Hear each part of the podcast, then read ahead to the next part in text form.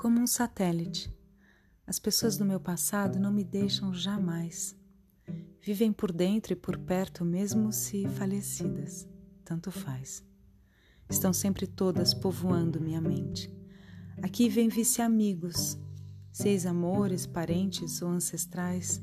São imagens das cores, das coisas, datas, representam cheiros.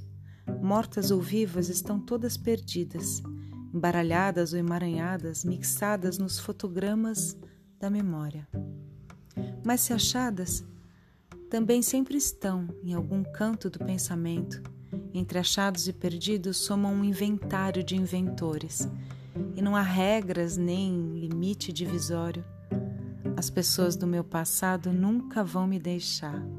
Habitam aqui de perpétuo, são fatos tatuados nas íris dos meus olhos, janelas do meu tempo, no que sinto e penso.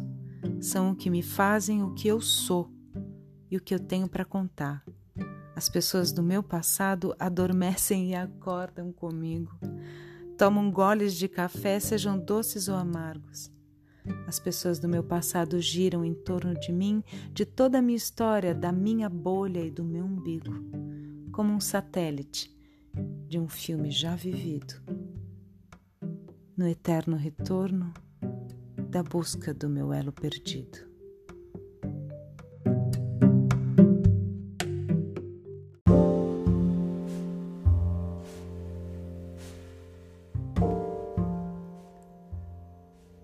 ancestrais. Você pode habitar um lugar que seja para sempre, lá dentro das pessoas. Um lugar para sempre nas pessoas. Um lugar fora do corpo ou da fala do tempo ou da presença das lutas.